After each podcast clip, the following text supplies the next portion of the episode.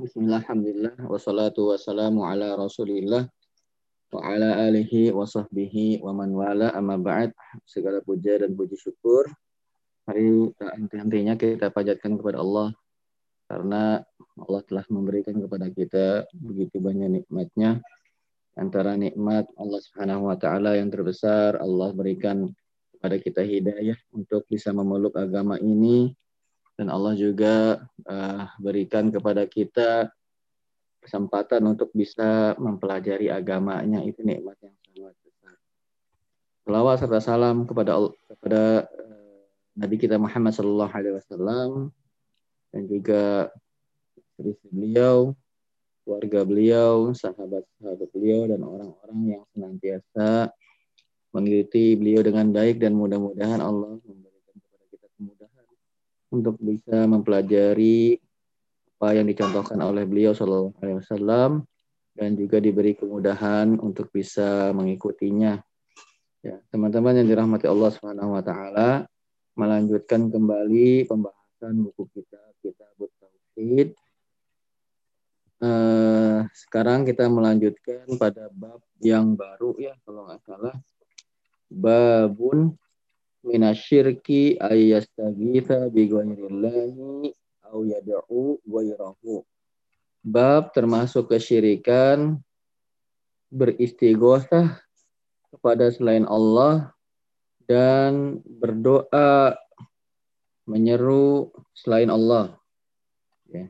Termasuk kesyirikan, istighosah kepada selain Allah dan berdoa kepada selainnya. Ya, teman-teman yang dirahmati Allah Subhanahu wa taala, dalam bab ini penulis menyebutkan minasyirki termasuk kesyirikan. Berarti diketahui bahwasanya kesyirikan itu memiliki banyak ragam, banyak bentuk, banyak jenis.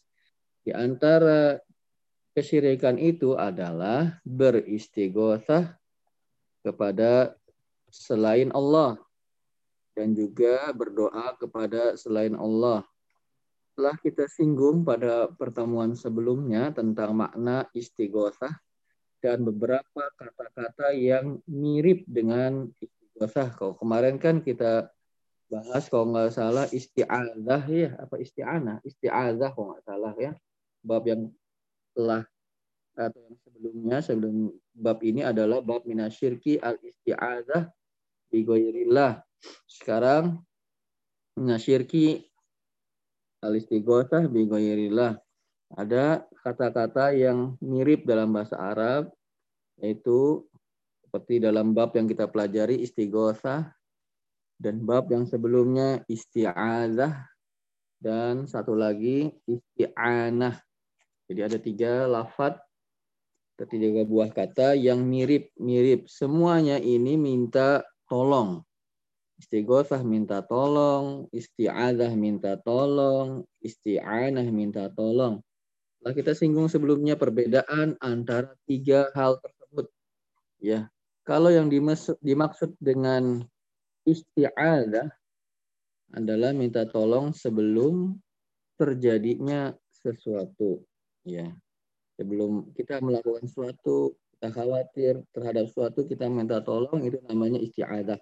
Makanya dalam Al-Quran disyariatkan ketika kita ingin membaca Al-Quran, maka minta perlindungan kepada Allah dari setan kan idza qara'tal Qur'an fasta'id billah minasyaitonir rajim.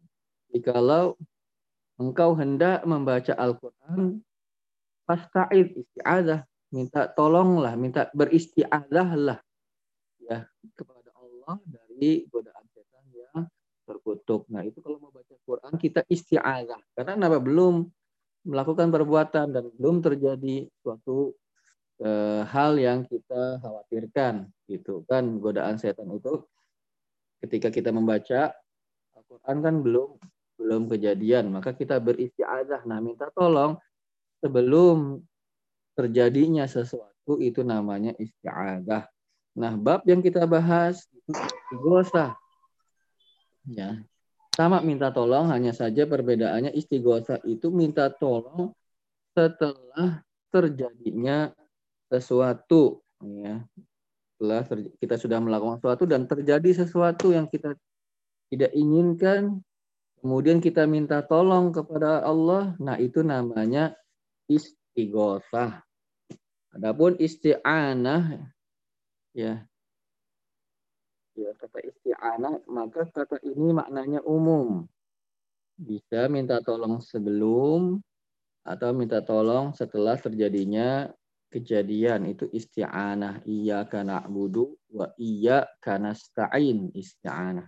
Hanya kepada mula ya Allah kami beribadah dan hanya kepada mula kami minta pertolongan. Nas iya karena stain isti'anah nah yang kita bahas adalah istighosah jadi bab ini ya memiliki sedikit perbedaan walaupun ada sisi kesamaan dengan bab yang sebelumnya masih dalam hal meminta pertolongan kepada sesuatu dan yang disyariatkan dalam Islam dan harus orang muslim itu beristighosah kepada Allah. Tapi juga yang perlu kita ketahui bahwasannya eh, pembahasan istighosah, isti'adzah, isti'anah ini tidak sekilas yang kita bayangkan. Maksudnya, kalau kita minta tolong kepada selain Allah berarti tidak boleh sama sekali, bukan begitu maksudnya. Ya, kemarin kita sebutkan kapan atau syarat boleh minta tolong kepada selain Allah. Ya, ada tiga syarat ya kemarin. Pertama dia hayun hidup, terus hadirun hadir ada atau dianggap dihukumi ada. Yang ketiga, kodir, dia mampu untuk melakukannya. Mampu maksudnya ya pertama dia memiliki memang kemampuan untuk menolong. Kedua, yang disebut mampu adalah mampu yaitu bukan pada hal-hal uh, yang berkaitan dengan kekhususan Allah. Pasti tidak mampu orang itu. Atau sesuatu yang kita minta tolong itu pasti tidak mampu tatkala kita mintai pertolongan pada hal-hal yang berkaitan dengan kekhususan Allah. Memberi rizki ya. Kemudian memudahkan urusan menghidupkan mematikan itu kekhususan Allah dan ketika orang meminta hal-hal tersebut pasti tidak mampu karena itu hanya kekhususan Allah Subhanahu wa taala saja. Jadi eh, bahwasanya minta tolong itu tidak mutlak seperti yang kita bayangkan kalau minta tolong berarti nggak boleh sama sekali kepada selain Allah dan hanya kepada Allah. Jadi kita katakan eh, pada asalnya hukum minta tolong itu kepada Allah itu pada asalnya hanya kepada Allah diperbolehkan minta tolong kepada selain Allah dengan syarat yang disebutkan itu pun perlu hadir dalam benak kita dan hati kita bahwasanya sesuatu yang kita minta tolong itu hakikatnya bukan dia yang memberikan pertolongan. Bahwasanya yang kita minta tolong sebab datangnya pertolongan Allah. Itu yang perlu kita catat ya boleh meminta pertolongan kepada selain Allah dengan syarat-syarat yang telah disebutkan, tetapi dengan menghadirkan uh, benak di dalam benak kita keyakinan bahwasanya yang kita minta tolong itu bukanlah dia yang memberikan pertolongan apa memberikan atau memudahkan urusan kita tetapi dia hanya sebab saja. Nah, kita sampaikan tadi bahwasanya syarat minta tolong kepada selain Allah itu ada tiga. Hayun, Qadir, Hadir ya. Nah, itu bisa kita lihat dalam surat Al-Qasas ya. Ayat 15 yang menceritakan tentang kisah Nabi Musa alaihissalam. Surat Al-Qasas itu awal-awal suratnya itu menceritakan bagaimana kisah Nabi Musa alaihissalam ketika beliau lahir, ketika keadaan negeri saat saat, saat itu ya Firaun yang begitu durjana yang membunuh setiap anak laki-laki kemudian eh, Nabi Musa alaihissalam dihanyutkan di sungai sampai sungai itu apa namanya ketika dihanyutkan ibunya begitu sedih. Bagaimana tidak sedih? Seorang anak yang dia cintai ya harus dia tinggalkan. Kemudian kemudian takdir Allah menentukan bahwasanya Nabi Musa alaihissalam malah datang ke istananya eh apa Firaun lewat sungai tersebut. Ya diambillah oleh istrinya Firaun dibesarkan ya kemudian diminta dibunuh oleh Firaun tetapi istrinya menolak gitu. Bisa mudah-mudah karena dia diberikan di dalam hati istrinya itu rasa kecintaan kepada Nabi Musa.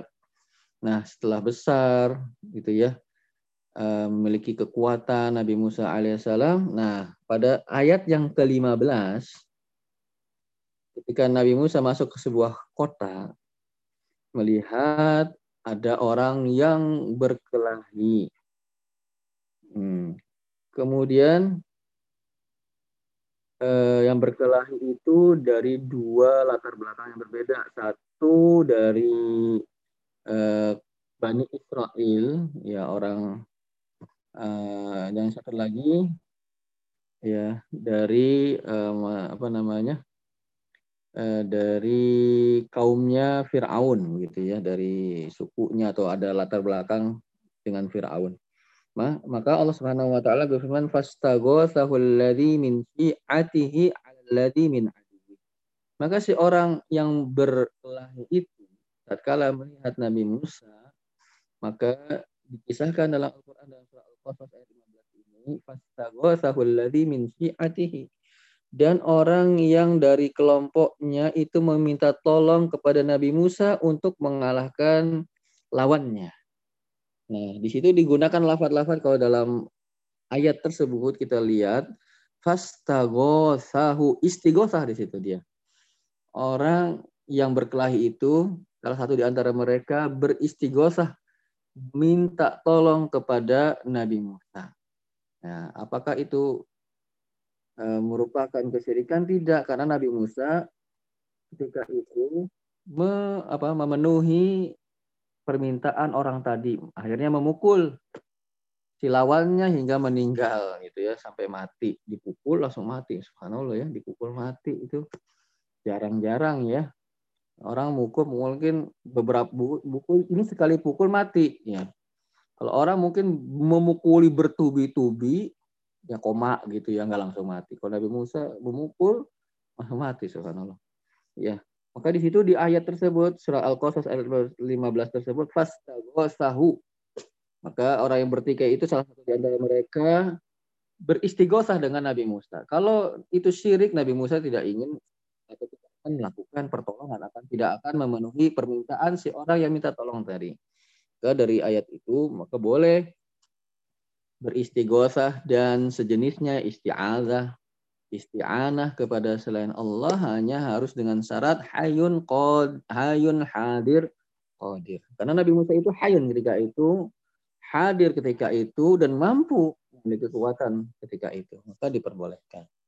Jadi demikian teman-teman. Tidak secara mutlak seperti yang dibayangkan berarti harus sama Allah saja. Tidak boleh minta tolong kepada selain Allah ya sama sekali bukan. Tapi dengan syarat tertentu dan itu pun harus dengan catatan. Tidak meyakini yang kita minta tolong tersebut adalah memang sumber dari pertolongan. Tidak kita pak yang kita yakini bahwasanya itu hanyalah sebagai sebab saja. Ya Nah, kemudian dalam judul tadi yang dalam judul pada bab yang kita bahas, minasyirki an yastaghitha bi ghairillah, termasuk kesyirikan beristighosah kepada selain Allah atau berdoa kepada selain Allah. Nah, ini ada dua pembahasan yang sebetulnya eh, sama. Karena hakikat doa itu lebih umum daripada istighosah. Dan istighosah itu termasuk bagian dari doa. Karena doa itu kan meminta sesuatu ya. Nah, istighosah meminta pertolongan itu lebih khusus saja. Adapun berdoa lebih umum. Jadi beristigosah yang secara khusus minta tolong atau yang khusus ya ataupun yang umum berdoa ya itu hanya kepada Allah Subhanahu wa taala pada hukum asalnya tidak boleh berdoa kepada selain Allah Subhanahu wa taala. Kalau doa khusus kepada Allah, kalau minta tolong itu masih ada rincian ya. Kalau berdoa itu khusus hanya kepada Allah Subhanahu wa taala tidak diperkenankan ya berdoa kepada selain Allah. Adapun istighosah walaupun dia bagian dari doa ada rincian sebagaimana yang kita telah sebutkan. Jadi kenapa berdoa itu tidak boleh kecuali kepada selain, kepada Allah? Karena doa itu adalah ibadah. Doa adalah sebuah ibadah. Apa buktinya doa adalah ibadah? Adalah surat Ghafir ayat 60. Subhanahu wa ta'ala berfirman, Wa qala rabbukum ud'uni astajib lakum. Dan Rob uh, kalian ber, berfirman, Ud'uni. Berdoalah kalian kepadaku, kata Allah. Astajib lakum. Aku akan ijabahi doa kalian. Innal ladzina yastakbiruna an ibadati ya dan orang-orang yang enggan dari beribadah kepadaku saya dakhuluna jahannam dakhirin mereka akan masuk neraka dalam keadaan uh, terhina. Nah, lihat teman-teman dalam awal ayat Ghafir ayat 60 tadi Allah berfirman ud'uni astajib lakum berdoalah kalian kepadaku, niscaya aku akan ijabahi. Berdoalah kalian. Kemudian lanjutan ayat itu, innalladzina yastakbiruna an ibadati. Orang-orang yang enggan untuk beribadah kepadaku, maksudnya apa? Orang-orang yang enggan untuk berdoa kepadaku, yang nggak mau berdoa. Nah, dalam ayat ini disebutkan di awalnya doa dan yang ke seterusnya disebutkan apa? ibadah. Menunjukkan bahwasanya doa termasuk ibadah. Ud'uni, berdoalah kalian. Astajib lakum. Terus innalladzina yastakbiruna an ibadati. Orang yang enggan untuk beribadah kepadaku maksudnya orang-orang yang enggan untuk berdoa kepadaku. Nah, dari situ dari ayat ini Ghafir ayat surat Ghafir ayat 60 menunjukkan bahwasannya berdoa adalah ibadah. Baik, agak kurang jelas. Maka ada dalil yang jelas gamblang menunjukkan bahwasanya doa adalah ibadah. Hadis yang sahih diriwayatkan oleh Imam Ahmad dan Tirmizi. Inna du'a wal ibadah. Ad-du'a wal ibadah. Doa itu adalah ibadah. Nah, ini jelas banget. Ayat tadi mungkin agak sedikit perlu berpikir. Tapi kalau ini gamblang hadis ini, doa wal ibadah. Sungguhnya doa itu adalah ibadah. Ya, jadi sebagaimana yang eh, telah kita sampaikan mengetahui hakikat kesyirikan adalah atau ada ada rumus, ada kaidah bahasanya jikalau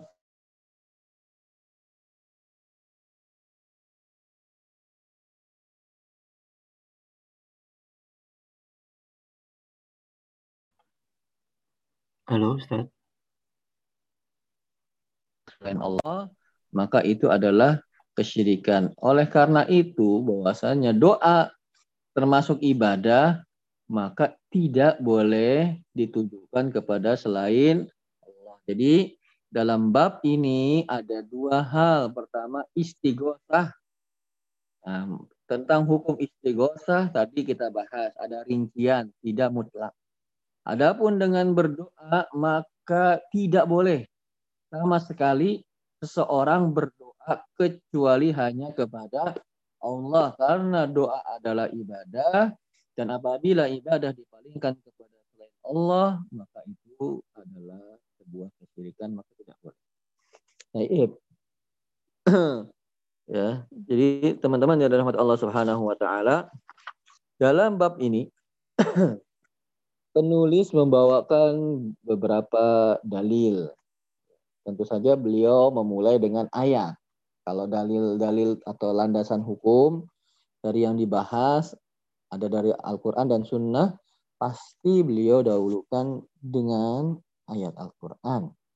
Beliau menukil sebuah ayat atau berdalil dengan ayat surat Yunus ayat 106.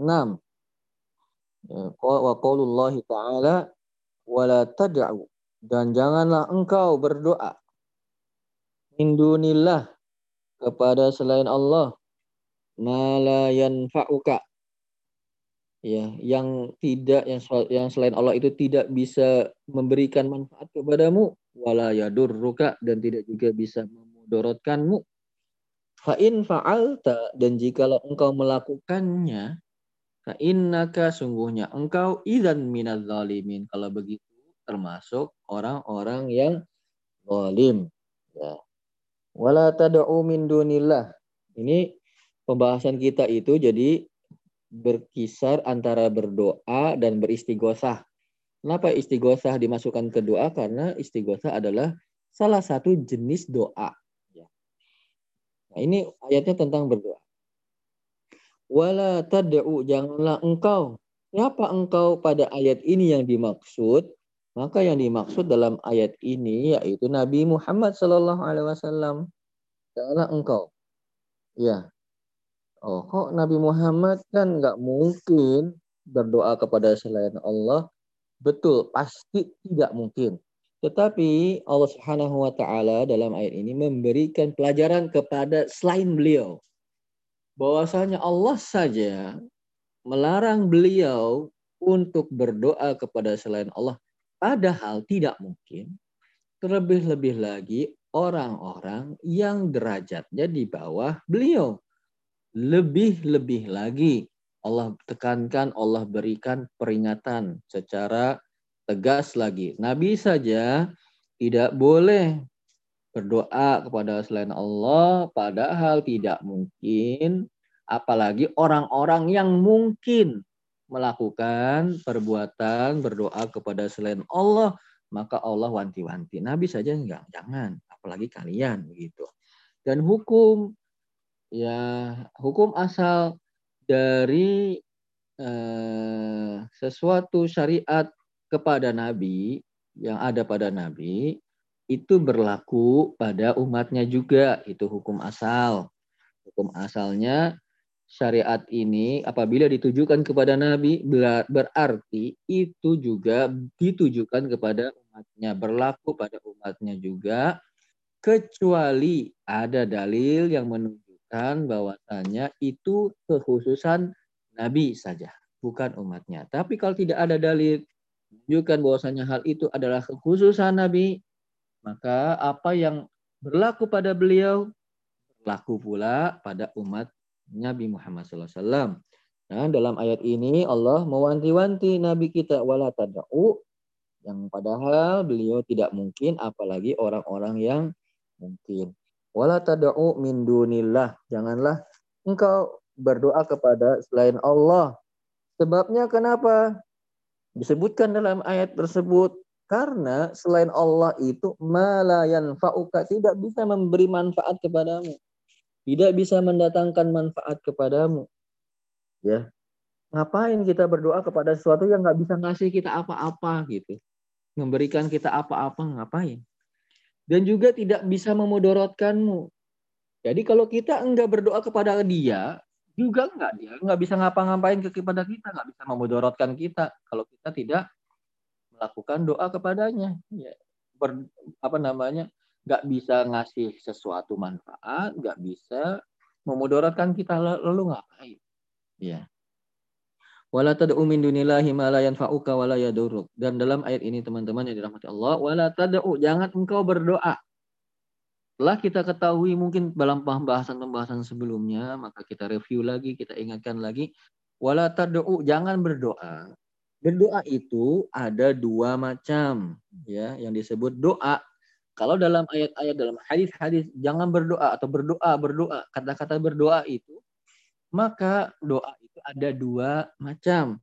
Yang pertama namanya doa masalah ya.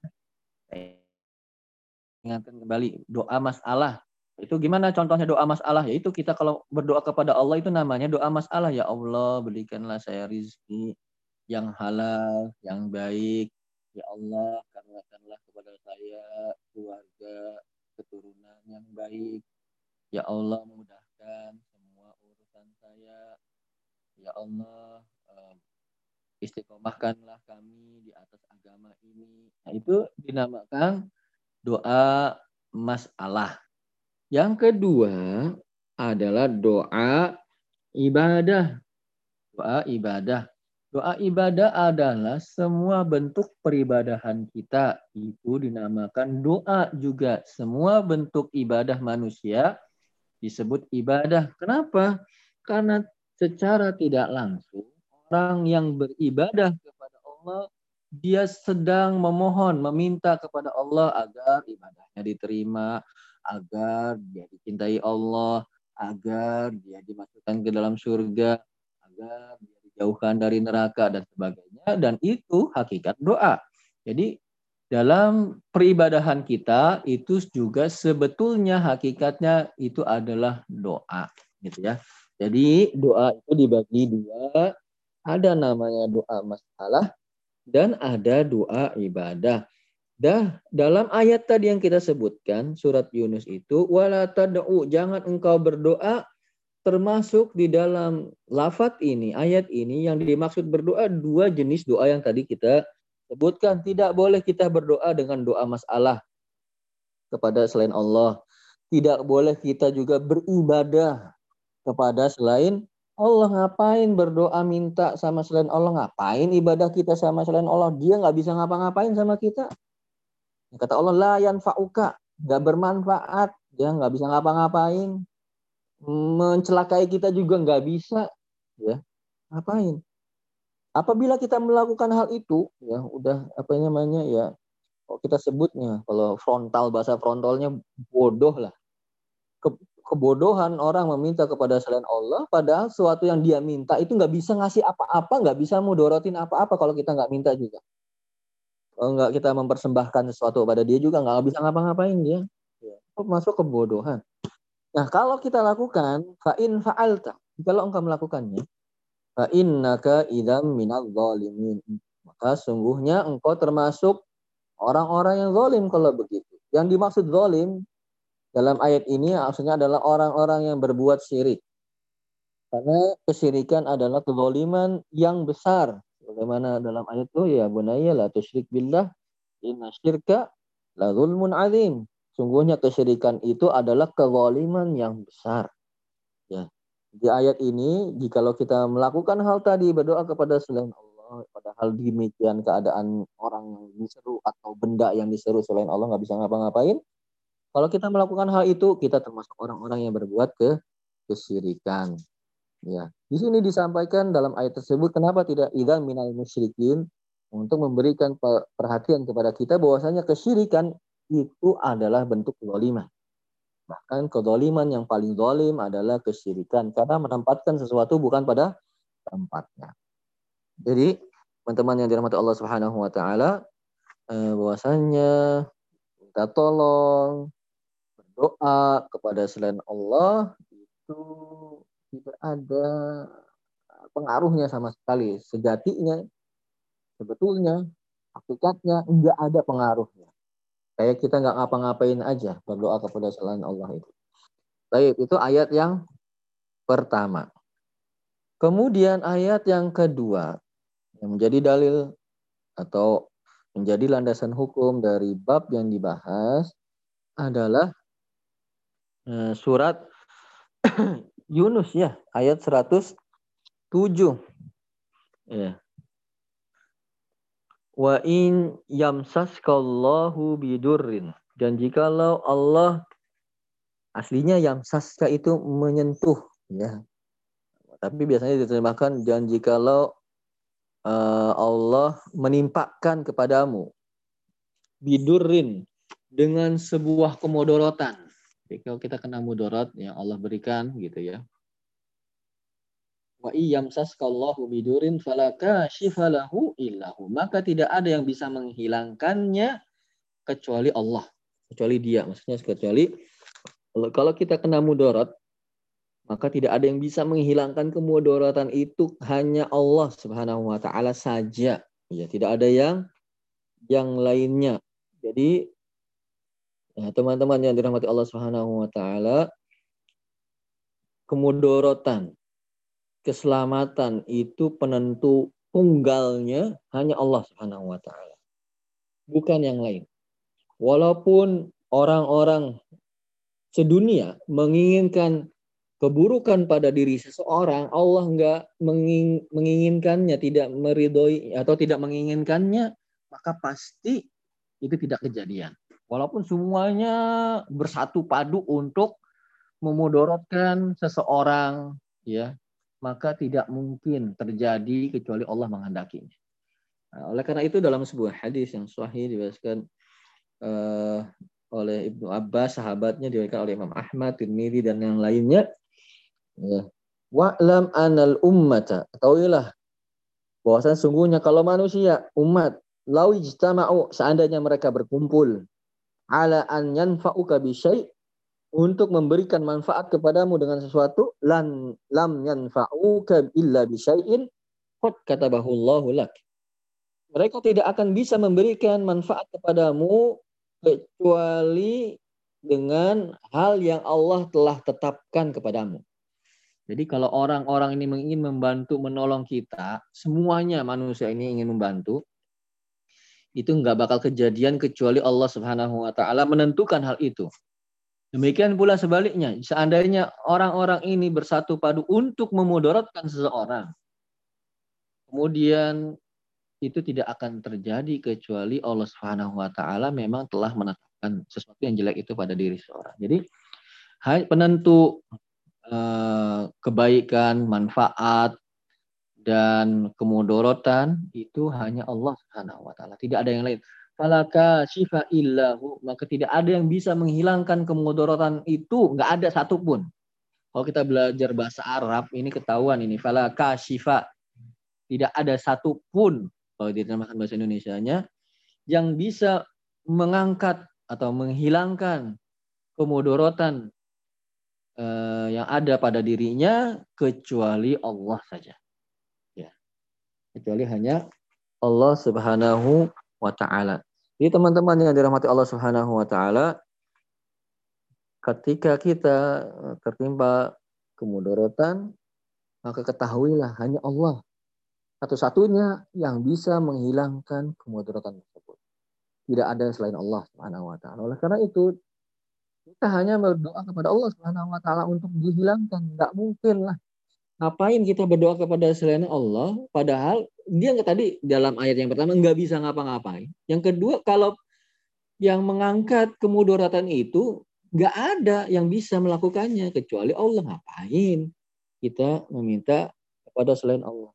Tapi yang perlu diperhatikan tentang omong-omong tentang kemudaratan, teman-teman, kemudaratan itu bukan apa namanya Allah berikan kepada hambanya itu bukan karena ingin menginginkan keburukan pada diri hamba tersebut. Bukan. Semua yang Allah lakukan, semua perbuatan yang Allah lakukan itu dilandasi dengan hikmah. Kebijaksanaan. Ada hikmah di balik itu. Tidak seperti kita, kita mungkin melakukan sesuatu tapi ya pokoknya saya mau mau begini. Ah, kenapa begini? Pengen saya begitu gimana nih? Kan gitu kan? Tapi kalau Allah Subhanahu wa taala semua apa yang dilakukan Allah Subhanahu wa taala itu bukan hanya sekedar keinginan Allah, tapi di balik apa yang Allah Subhanahu wa taala inginkan tersebut ada hikmah. Contoh, misalnya eh, seorang itu miskin atau kurang hartanya. Ya. Bukan berarti Allah Subhanahu wa taala menginginkan keburukan pada dirinya.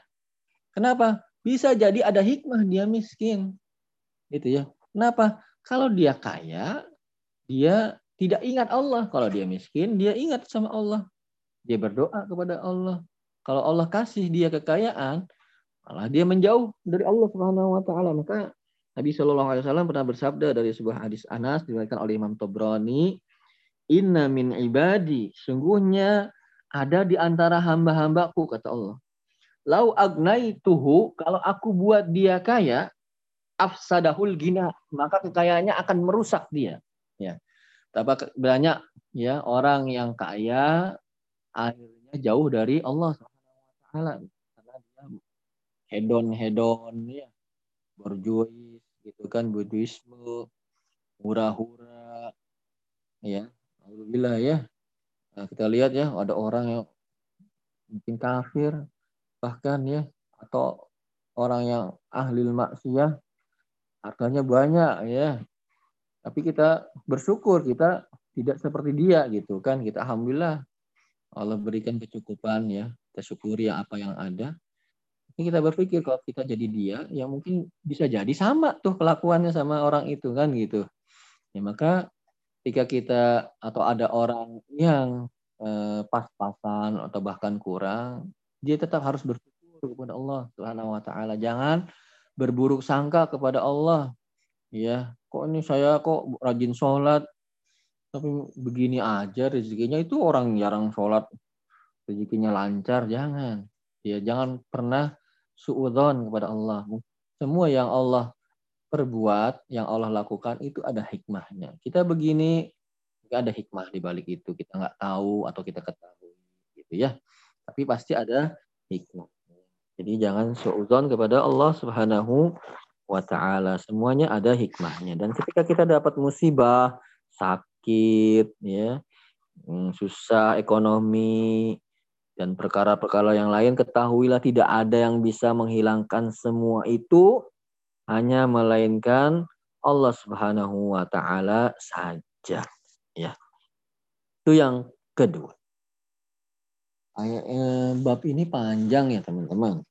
Yang ketiga dalilnya ya dari pembahasan bab minasyirki an yastaghitsa bi ghairillah aw yad'u ghairahu adalah firman Allah Subhanahu wa taala dalam surat Al-Ankabut.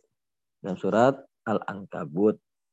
Uh, Allah Subhanahu wa taala berfirman kalau dalam buku yang ada pada saya ini ya tidak dari awal ayat Fabdaku indallahi rizqo. Maka carilah rizki dari sisi Allah di sisi Allah Subhanahu wa taala. Maka carilah di sisi Allah Subhanahu wa taala rizki. Nah, kalau kita lihat ya agak mundur sedikit walaupun tidak dari awal ayat ya dalam surah Al-Ankabut ini nggak tahu kalau di teman-teman itu lengkap dari awal apa enggak seandainya agak mundur sedikit mungkin kita agak tahu ya innalladzina ta'buduna min dunillah. Sungguhnya orang-orang yang kalian beribadah kepada selain Allah, innalladzina ta'buduna min dunillah.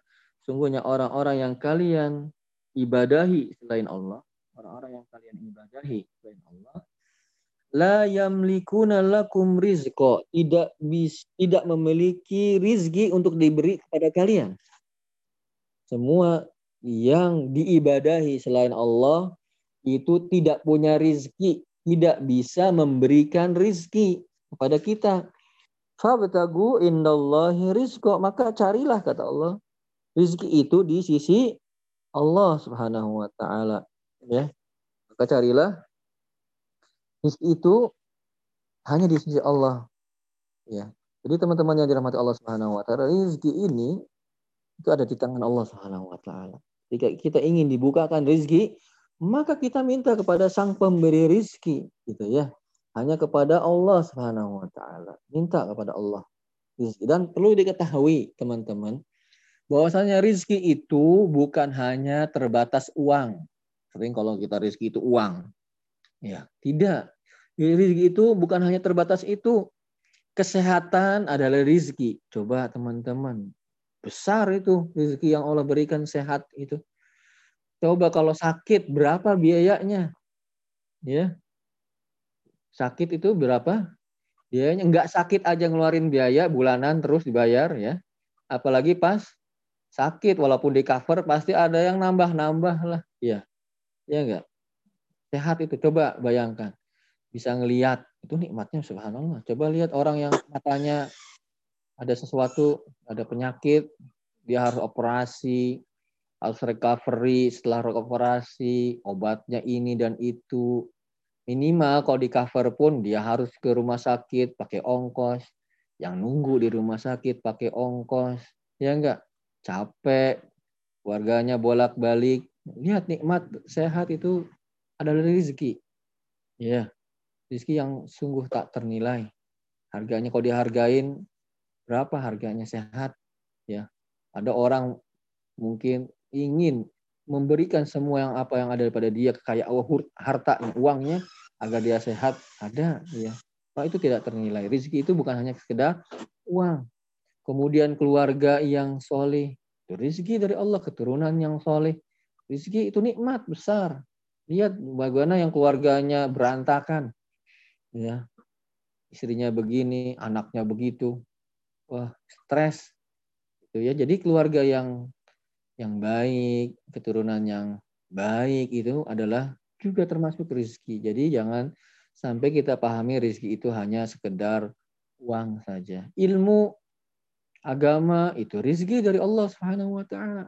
Ya, kita bisa bagaimana beribadah kepada Allah, rezeki. Enggak semua Allah berikan rezeki tersebut. Jadi rezeki itu adalah pemberian dari Allah Subhanahu wa taala. Rezeki kita. Ya, di, termasuk di dalamnya pun ya uang, pun termasuk rezeki. Tapi rezeki itu bukan hanya terbatas pada uang saja.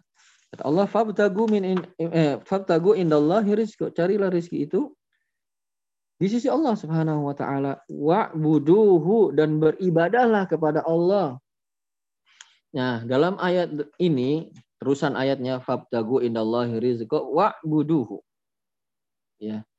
Sungguhnya tadi ya dari ulang innaladina yad'u tad'una min dunillah orang-orang atau apa saja yang kalian seru selain Allah ya itu tidak memiliki rezeki yang bisa dikasih kepada kalian. Cari rezeki itu di sisi Allah. Wa'buduhu dan beribadahlah kepada Allah. Jadi teman-teman, sebab datangnya rezeki itu adalah ibadah. Kita beribadah itu adalah salah satu sebab mendatangkan rizki. Maka di sini dikatakan wa'buduhu. Beribadahlah kalian kepada Allah karena Allah lah yang maha pemberi rizki. Minta sama Allah, sembah Allah, ibadahi Allah saja. Itu jadi ibadah adalah salah satu sebab datangnya rizki. Ya, mentaati Allah itu adalah salah satu sebab datangnya rizki. Rizki bukan hanya uang. Uang termasuk rizki. Ya, tapi rizki itu lebih luas dari uang. Ketika kita ingin meminta rizki kepada Allah, beribadah, beribadah kepada Allah. Bertakwa kita kepada Allah. Bagaimana Allah berfirman, wa may yattaqillaha yaj'al lahu barang siapa bertakwa kepada Allah, maka Allah akan berikan jalan keluar baginya wa yarzuqhu min haitsu dan Allah akan memberi rezeki kepadanya dari arah yang dia tidak sangka-sangka. Kemudian washkuru lahu dan bersyukur kita kepada Allah. Bersyukur semua nikmat yang Allah berikan kepada kita itu besar teman-teman. Semuanya mungkin kita nggak merasakan mungkin bagi kita itu sepele. Padahal ketika Allah cabut nikmat itu atau Allah kurangi baru kita merasa begitu besar nikmat itu kepada kepada kita. Oleh karena itu semua yang ada pada kita itu kita syukuri teman-teman. Besar atau kecil itu kita syukuri. Ya. Dengan kita bersyukur kepada Allah, maka Allah akan menambah tuh nikmat kepada kita. Ya. Ta'in syakartum dan lakum. Seandainya kalian bersyukur padaku, aku akan tambah. Ya. Kalau in kafartum, in, ya apa? Jakilau kalian kufur, mengingkari hal itu, ya sungguhnya ina azabi lasyadid. Sungguhnya adabku pedih. Jadi semua yang ada pada kita kita syukuri. Baik sedikit, baik kecil ataupun besar. Kita syukuri. Jangan mengeluh dengan yang sedikit atau jangan yang kecil, gitu ya. Kita syukuri agar Allah Subhanahu wa taala tambah nanti nikmatnya pada kita gitu ya washkuru lahu. Nah, teman-teman bagaimana cara kita bersyukur kepada Allah Subhanahu wa taala? Yang perlu kita perhatikan adalah pertama Bersyukur kepada Allah dalam hati kita. Kita meyakini semua ini adalah pemberian dari Allah Subhanahu wa taala. Wa ma bikum min ni'matin faminallah. Semua nikmat yang ada pada kalian itu adalah datang dari Allah. Maka kita syukuri ini kita kita mengakui semua ini yang ada pada kita itu dari Allah, bukan karena kita. Jabatan yang kita miliki ini adalah pemberian Allah kepada kita, bukan karena kita hebat. Bukan karena kita jago lobby, bukan karena kita pendidikannya tinggi, bukan. Karena pemberian dari Allah. Uang kita banyak, itu pemberian dari Allah, bukannya karena kita jago dagang, pinter um, strategi marketing, bukan. Itu sebab. Ya. Kita akui yang memberikan itu hanya Allah Subhanahu taala. Semua yang ada pada kita itu adalah kita akui itu pemberian dari Allah Subhanahu wa taala. Adapun yang lain itu adalah sebab aja. Ya, hanya perantara. Ya. Perantara sebab mendatangkan rezeki tersebut. Maka kita syukuri dengan meyakini itu semuanya ini adalah pemberian dari Allah Subhanahu wa taala. Kemudian kita akui dengan lisan kita. Alhamdulillah kita bersyukur, kita memuji Allah kita mengakui ya ini semua adalah pemberian Allah bukan karena saya uang ini bukan bukan karena saya begini dan begitu karena saya pinter dagang bukan. Karena ini adalah pemberian dari Allah. Demikian diakui dengan lisan dengan bersyukur kepada Allah. Kemudian yang ketiga mensyukuri nikmat Allah adalah dengan anggota tubuh kita. Kita mensyukurinya. Bagaimana? Dengan menjalankan ketaatan kepada sang pemberi nikmat tersebut kepada Allah. Iya. Bentuk syukur kita kepada Allah terhadap nikmat yang diberikan kepada kita adalah kita taat kepada Allah. Ya. Taat kepada orang atau zat yang memberikan rezeki kepada kita begitu ya. Nah, itu tentang uh, permasalahan ini dan yang berkaitan dengan bab yang kita bahas adalah pada lafat fabtagu innallahi. Maka carilah kalian rizki dari sisi Allah Subhanahu wa taala. Karena kenapa? Karena selain Allah tidak punya rizki, tidak bisa memberikan rizki kepada kita. Maka carilah rizki itu, mintalah rizki itu dari Allah Subhanahu wa taala. Allahu a'lam biswab. Sebelum berakhir bab kita, mungkin insya Allah kita akan teruskan pada pertemuan yang akan datang, ya apa namanya penyelesaian dari bab ini. Insya Allah kita uh, pembahasannya sampai ayat berapa nih? Ayat tiga ayat ini dulu ya. Nanti ada beberapa ayat dan hadis gitu. Nah, bagi teman-teman, insya Allah dipersilahkan apabila ada yang perlu disampaikan dan sebagainya, maka dipersilahkan. Insya Allah nanti penyelesaian bab ini pada pertemuan yang berikutnya, insya Allah. Sebelum jazakallah khair wa barakallahu fikum Ustaz atas materi yang disampaikan pada pagi ini. Afadol, iwa sekalian yang ingin bertanya pada Ustaz, dipersilakan untuk menanmut langsung bertanya.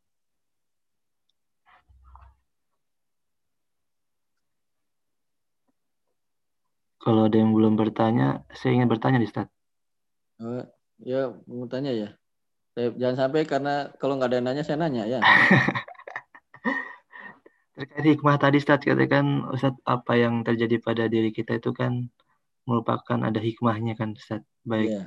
ya terutama tentang keburukan yang tidak enak uh, yang kita alami mm. yang ingin saya tanyakan terkait hikmah tersebut apakah hikmah tersebut kita cari-cari untuk membuat kita berpikir positif bahwa ini ada hikmahnya gitu kan kalau bahasa Indonesia seringnya walaupun kita rugi untungnya gitu walaupun ketabrak motor untungnya nggak apa gitu kan masih disebut hmm. untung gitu kan hmm. ketika kita ke, ketimpa musibah nah terkait hikmah ini apakah kita mencari-cari berpikir dan merenungi ada sisi baiknya dari musibah yang kita alami atau kondisi yang kita alami hmm. atau seperti apa saat hikmah itu kita dapatin saat Baik. Uh, jadi yang perlu kita ketahui semua yang Allah Subhanahu wa taala lakukan itu tidak semata-mata karena ingin saja Allah lakukan, tapi pasti pasti ada hikmahnya. Permasalahannya hikmahnya itu ada yang kita ketahui, ada yang kita tidak ketahui. Kalau hikmahnya kita ketahui, alhamdulillah kita bisa menguatkan hati kita. Ya, oh saya apa namanya uh, uangnya sedikit, ini ya alhamdulillah kalau uangnya banyak mungkin saya macam-macam nih maksiat saya kali karena ada dorongan pada hal itu ya. Alhamdulillah nggak ada nih gitu kan? Atau yang lainnya. Nah hikmah itu bisa kita pelajari sehingga kita mengetahui hikmahnya. Dan apabila tidak kita ketahui atau kita yang maksudnya kitanya ya kalau sebetulnya pasti ada hikmahnya masalahnya kitanya itu terkadang nggak tahu apa hikmah di balik itu Nah, kalau kita ketahui, kita cari-cari hikmahnya, kemudian kita dapat, alhamdulillah kita bersyukur. Oh, ini hikmahnya ternyata. Nah, itu begini, gitu ya. Kemudian kalau seandainya taruhlah kita tidak mengetahuinya, yang perlu kita cermati, yang perlu kita yakinkan adalah bahwasanya pasti ada hikmahnya. Pasti ada hikmahnya hanya kita saja yang tidak tahu. Kalau kita tahu, alhamdulillah itu menguatkan kita. Kalau tidak tahu, pasti kita yakini itu ada hikmahnya. Karena Allah Subhanahu wa taala berfirman dalam surat Al-Insan ya, surat Al-Insan ayat 30 29 tuh. Ya. Allah berfirman wa ma tasyauna illa ayyasha Allah dan tidaklah apa-apa yang kalian itu inginkan manusia Tidaklah apa-apa yang manusia inginkan, kalian inginkan maksudnya manusia, illa an Allah, melainkan itu di bawah keinginan Allah Subhanahu wa taala. Jadi semua yang kita inginkan kemudian kita lakukan sebetulnya itu adalah di bawah keinginan Allah. Allah menginginkan hal itu terjadi, maka terjadi. Ya, kalau Allah nggak inginkan, walaupun kita ingin, nggak terjadi itu kejadian. Jadi yang kita inginkan kemudian terjadi maka itu hakikatnya bukan semata-mata keinginan kita, tetapi itu ada masyiatullah, ada kehendak Allah. Kemudian Allah menutup ayat tersebut dengan innallaha kana aliman hakimah.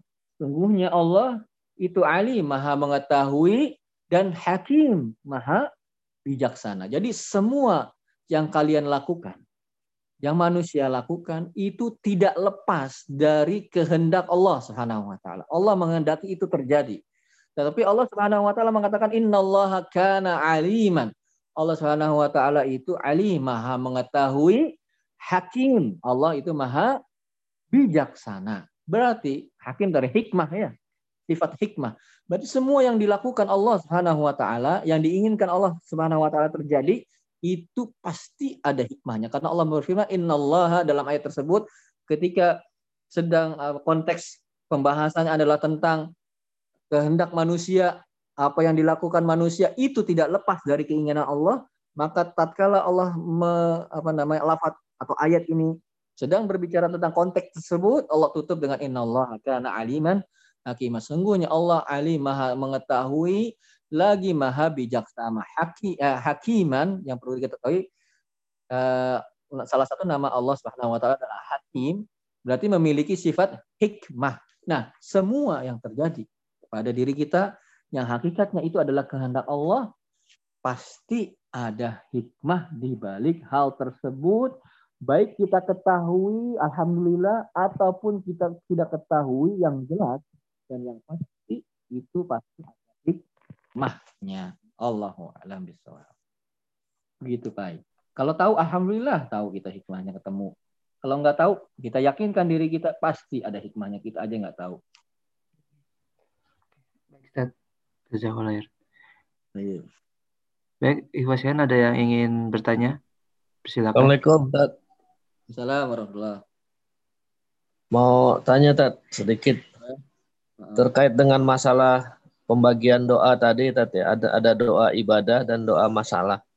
Ya, betul. Nah, kemudian dalam adab-adab doa masalah itu apakah sama dengan doa ibadah sepertinya kita harus berwudu atau dalam keadaan menutup aurat dalam keadaan suci. Hmm. Itu aja, Tat. Baik. Uh, doa masalah apakah sama dengan doa ibadah dalam hal uh, tata caranya atau adab-adabnya, maka uh, kalau disyaratkan harus sama, maka tidak disyaratkan harus sama. Ya, tidak disyaratkan harus ya. Berbeda dengan doa ibadah. Ada yang harus. Kalau nggak harus nggak sah. Contohnya sholat. Diharuskan dalam sholat menutup aurat, uh, apa namanya, uh, bersuci kan gitu ya. Ya, wasia baka fatohir, gitu kan. Bajumu sucikanlah. Kalau baju saja suci ya badan lebih lagi harus suci kan gitu. Dan harus berwudu. Ya layak bollah salat ahadikum uh, ida ahdasa saya tawaddo Allah tidak menerima sholat salah seorang di antara kalian apabila dia berhadas sampai dia bersuci. Nah, kalau dalam doa uh, ibadah itu ada yang harus wajib syarat sah bahkan. Nah, adapun dalam doa masalah tidak harus dan bukan syarat sah, tetapi disyariatkan. Ya, dalam berdoa disyariatkan kita dalam keadaan misalnya menghadap kiblat ya menghadap kiblat karena semua bentuk ibadah yang tidak ada ditujukan arahnya ke mana maka yang afdol itu menuju arah kiblat karena arah kiblat adalah arah yang paling mulia ya jadi baca Quran menghadap kiblat berdoa menghadap kiblat begitu dalam keadaan suci berwudu demikian tapi apakah harus tidak semua harus dalam berdoa itu tidak semua seperti halnya syarat sahnya dalam doa. Jadi tidak harus walaupun disyariatkan. Beda ya. Harus dengan dianjurkan lah. Dianjurkan seperti halnya kita dalam doa ibadah. Dianjurkan tetapi tidak. Seandainya kita dalam berdoa itu berhadas, boleh berhadas apalagi ada keadaan tertentu misalnya kita sakit ya ada hadasnya pakai pampers naudzubillah semoga Allah Subhanahu wa taala menjaga semua kesehatan kita ya pakai pampers kita aduh ya Allah sakitnya begitu sakit sekali kita rasakan. Kita kita nunggu bersuci kapan? Gitu ya. Dan tidak ada dalil ketika itu harus uh, bersuci. Sebagaimana ada dalil dalam ibadah yang uh, doa yang ibadah sholat dan yang lain. Jadi tidak harus tapi dianjurkan. Itu, dianjurkan seperti doa ibadah. Ya. Baik, syukran, Ustaz. Afwan. Baik, ada yang ingin bertanya lagi? Sekarang gantian ah. Saya nanya sekarang. Baik, apa ya yang beruntung hari ini? Hmm, sebentar. Apakah jadi deg-degan ini saya nih. MK Gumilang. Siap, Ustaz. Oh, Hadir, ya, MK Gumilang. Tayyip, Alhamdulillah. Baik, pertanyaan. Saya nanya nih, saya ditanya terus nih. Saya nanya. Apa bedanya antara isti'adah, istighosah, dan isti'anah? Jelaskan. Waduh, ini yang minggu lalu nih Stat ya. Materinya nih. Ya. Iya nih. Harusnya apa kalau minggu lalu mah? Aduh, lupa nih Stat nih yang minggu lalu Stat. ya nggak apa-apa. Yang ingetnya salah satunya ada nggak yang inget? Kalau istighosa sih Stat ya. Apa dia minta? Istigosa. Boleh. Istighosa apa? Sering kan kita dengar istighosa ini. Ya minta kalau misalkan ada ini ya Stat apa uh, saat kejadian. Oh, kenapa tuh? Uh, apa misalkan saat bencana gitu kita minta agar segera di apa namanya uh, hilangkan gitu. Hmm. Berdoa salah. ya sedang terjadi kejadian gitu ya. Saat terjadi saat. Ya, saat terjadi atau uh -uh. ya telah sedang terjadi kejadian. Sedang terjadi. Namanya isti Gosa. kejadian itu telah terjadi gitu kan, udah ada, ya, udah ada. Udah ada gitu. Bagus, betul. Itu namanya isti gosa. Isti gosa. Oh, ya, berarti yang isti yang isti azah eh sorry yang isti hmm? ana eh isti azah yang pertama yang start ya? Boleh. Ya isti azah. Berarti sebelum start. Oh, mumtaz. Ya, kalau sebelum terjadi sesuatu kita hmm. minta tolong namanya isti'ah Isti'azah. Kayak, kayak mau baca Quran. Kan belum baca Quran tuh kan? Ya. Tapi kita a'udzubillahi minasyaitonirrajim kan gitu ya? Ya. A'ud, a'ud isti'adzah. Maka itu minta pertolongan sebelum terjadinya belum. sesuatu. Baik, sekarang isti'anah. Ya. Berarti yang sesudah saat kalau isti'anah. Tadi istighosah yang mana? Istighosah saat kejadian. Jadi past tense, present. Iya. Jadi isti'adzah betul sebelum, istighosah betul sedang atau telah kejadian. Oh, telah nah, juga termasuk istighosah ya. Istighosah telah datangnya kejadian. Dia minta tolong namanya istighosah. Seperti tadi yang dalam surat Al-Qasas tadi yang orang yang minta tolong kepada Nabi Musa itu kan sudah kejadian. Ya berantem dia. Hanya minta tolong. Ya. Nah, itu istighosah. Nah, isti'anah apa? Nah ini yang lupa Ustaz, istianah Ustaz. Ya, kalau begitu yang lain menyempurnakan ini. Siapa ya yang beruntung kira-kira ditanya? Mas Panji. Mas Panji monitor. Iya, Assalamualaikum Ustaz. Waalaikumsalam warahmatullahi wabarakatuh. Ya. Baik, lengkapi Mas Panji isti'anah apa? Insya Allah. Tadi sebenarnya di awal-awal kajian tuh udah diingat gitu ya. Iya, gimana ya? uh, isti'anah itu apa namanya kalau tidak salah kalau tidak salah itu bisa pada saat sebelum atau pada saat uh, sedang terjadi Ustaz. Uh, ya, dia umum. Mumtaz. Umum, isti'anah itu masuk isti'adzah dan masuk istighosah. Dia ya. sebelum kejadian atau sedang kejadian atau telah terjadi kejadian tersebut minta tolong juga bisa dikatakan isti'anah. Jadi isti'anah itu lebih umum dari yang yes, dua sebelumnya, yang duanya itu khusus. Kalau disebut isti'anah, berarti itu hanya minta istilah itu digunakan, kata itu digunakan minta tolong sebelum terjadinya kejadian. Istighosah sedang terjadi atau telah terjadi istighosah adapun isti'anah mencakup dua hal yang sebelumnya tadi termencakup isti'anah dan juga mencakup istighothah mumtaz bagus ya. Baik, yang lainnya lagi. Siapa lagi yang beruntung ya? Saya tanya. Baik uh, apa dalilnya bahwasannya kita tidak boleh berdoa kepada selain Allah, baik doa ibadah ataupun doa masalah. Dalil dari Al-Quran. Siapa ya yang beruntung pada hari ini?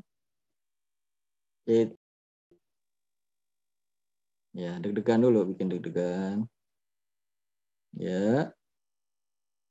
Pak Dedi Mufti. Pak Dedi Mufti monitor. Cuma aneh, Ustaz. oh iya, antum ya, Pak. Iya. Masya Allah. Ya, ya udah gimana lagi, Pak.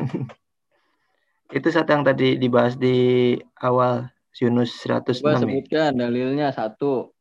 Yunus 106. Surat Yunus 106 gimana bunyinya, Pak? Yunus 106 ini nih. Mm -hmm. Wala tad'u min dunillah ma la yanfa'uka wa la yadurruk. Fa in hmm. fa'alta fa innaka izam minaz zalimin. Ya, Mumtaz. Artinya apa? Dan janganlah kamu memohon atau berdoa kepada selain Allah yang tidak dapat memberikan manfaat dan tidak pula mendatangkan bahaya kepadamu. Jika hmm. kamu berbuat hal itu, maka sesungguhnya kamu dengan demikian termasuk orang-orang yang zolim atau musyrik. Eh, mana yang lafat yang terkait dengan pembahasan kita mana? Wala tada'u min dunillah. Mumtaz. Wala tada'u. Janganlah kalian berdoa di sana. Jadi tidak boleh kalau berdoa kepada selain Allah itu tidak boleh. Ya, adapun tadi yang isti'adzah dan istighosah ada rincian. Ya. Wala tad'u min dunillah. Yang dimaksud uh, siapa lagi ya? Satu lagi deh. Ya. Baik, satu lagi. Siapa Bapak-bapak yang mau jadi sukarelawan untuk ditanya boleh mengajukan diri. Dipersilahkan. Ada? Ya. Kalau gitu Pak Anton. Pak Anton monitor. Ya, Ustaz. Masya Allah. Tadi dalam ayat yang paling sebutkan wala tad'u min dunillah ma la yanfuqa wa la yadurruk kan syahidnya syah, kalau dikatakan syahid itu maksudnya kata atau lafat yang berkaitan dengan pembahasan itu syahid namanya ya itu istilah. Ya. syahid bukan syahid. Oh syahid orang yang meninggal di di jihad itu syahid. Kok ini shinnya panjang bukan haknya syahid. Kalau orang meninggal di jihad itu syahid. Kok ini syahid. Syahid itu adalah lafat dalam ayat atau dalam hadis yang berkaitan dengan pembahasan itu diistilahkan namanya syahid. Nah, syahidnya tadi dalam ayat disebutkan adalah wala tad'u, janganlah engkau berdoa. Yang dimaksud berdoa itu apa, Pak? Uh, Pak siapa? Tadi yang saya tanya. Pak Anton. Ya. Apa yang dimaksud doa di situ? Berdoa itu meminta kepada la tad'u janganlah kau berdoa kepada selain Allah min dunillah. Maksud doanya itu yang dua tadi kalau nggak salah tadi. Mumtaz, mumtaz. Doa apa? Doa masalah yaitu berdoa kepada Allah, kemudian doa ibadah. Mm-mm. Yaitu mumtaz. semua bentuk peribadahan manusia kepada Allah. Mumtaz, mumtaz. Bagus. Jadi kata-kata kalau janganlah berdoa atau berdoa berdoa dalam ayat-ayat atau dalam hadis-hadis maka yang perlu kita ketahui yang dimaksud doa tersebut bukan hanya doa masalah saja. Termasuk di dalamnya juga doa ibadah. Berarti tidak boleh berdoa dengan doa masalah wahai ini dan itu lain Allah. Dan tidak boleh juga menunjukkan peribadahan kita untuk selain Allah. Ya paham teman-teman? Oke, bisa diikuti ya. Oke. Ya, Allah alam bisawab. Mungkin pertemuannya teman-teman mohon maaf sampai sini dulu karena saya ada keperluan hingga uh, waktunya berubah. Mudah-mudahan insya Allah pertemuan mendatang kita bisa temuan lagi, bisa saling belajar kelompok lagi. Ya anggaplah ini belajar kelompok gitu ya. Setiap minggu ya nanti ujiannya pas kita uh, menjelang menjelang kita uh, dipanggil oleh Allah Subhanahu Wa Taala. Kita mempersiapkan dulu dari sekarang. Ya dengan persiapan-persiapan ini kita mengulang-ulang permasalahan tauhid. Walaupun kita sudah tahu misalnya ataupun ada yang kita belum tahu kita ulang-ulang atau kita pelajari tentang tauhid ini yang di pikiran kita adalah tentang bagaimana kita beribadah kepada Allah saja tidak kepada selainnya. Diulang-ulang masalah tauhid, kemudian dipelajari, kemudian diamalkan karena tauhid itu telah menjadi apa ya uh, keseharian kita. Mudah-mudahan tatkala kita diberi ujian oleh Allah, maka otomatis ya tauhid kita itu ya bekerja gitu ya. Semuanya dikembalikan kepada Allah Subhanahu wa taala. Dan mudah-mudahan tatkala kita saat-saat hendak dipanggil oleh Ketika itu sakitnya luar biasa sakitnya ya yang teringat oleh kita adalah tentang tauhid kita. Sehingga tatkala kita dicabut nyawa kita ucapan yang terakhir yang kita lakukan yang kita ucapkan adalah la ilaha illallah. Ya subhanallah keutamaan yang begitu luar biasa. Ketika seorang dalam keadaan begitu gentingnya begitu sakitnya yang dia ucapkan la ilaha illallah. Orang kalau sakit itu Bapak coba deh antum ya, apa ya tusuk ya jangan jangan sih ya misalnya ya ada orang tusuk seseorang yang lain dengan jarum pasti yang sering dan refleks diucapkan adalah aduh atau makian atau kalimat-kalimat yang kotor. Nah, sakatul maut itu teman-teman begitu menyakitkan sekali. Nah, tatkala sakit seperti itu, bayangkan yang kita ucapkan bukan kata aduh, bukan marah-marah, bukan umpatan-umpatan, bukan kata-kata yang jorok. Yang kita ucapkan la ilaha illallah, maka bagaimana sabda Rasulullah SAW, man akhiru kalamihi la ilaha illallah, dakhalal jannah. Barang siapa yang ucapan terakhir kalinya adalah la ilaha illallah, maka dia akan masuk surga. Nah, bagaimana agar kita bisa di saat-saat seperti itu mengucapkan la ilaha illallah karena kalimat tersebut kita sering pelajari selama hidup kita. sering kita hayati, sering kita amalkan, sering kita renungkan sehingga menjadi bagian dari keseharian kita sehingga akan refleks tatkala saat-saat tersebut datang genting-genting tersebut maka akan mudah untuk dilakukan. Berbeda halnya kalau kita jauh dari tauhid, jauh dari kalimat la ilaha illallah maka akan sulit sekali mengucapkan. Nah, mudah-mudahan Allah Subhanahu wa taala memudahkan semua urusan kita, memudahkan rezeki kita. Eh, bagi yang sakit mudah-mudahan Allah sembuhkan kita, bagi yang sehat, semoga Allah Subhanahu wa taala menjaga kesehatan kita. Allah berikan keluarga kita keluarga yang sakinah, mawaddah, warahmah.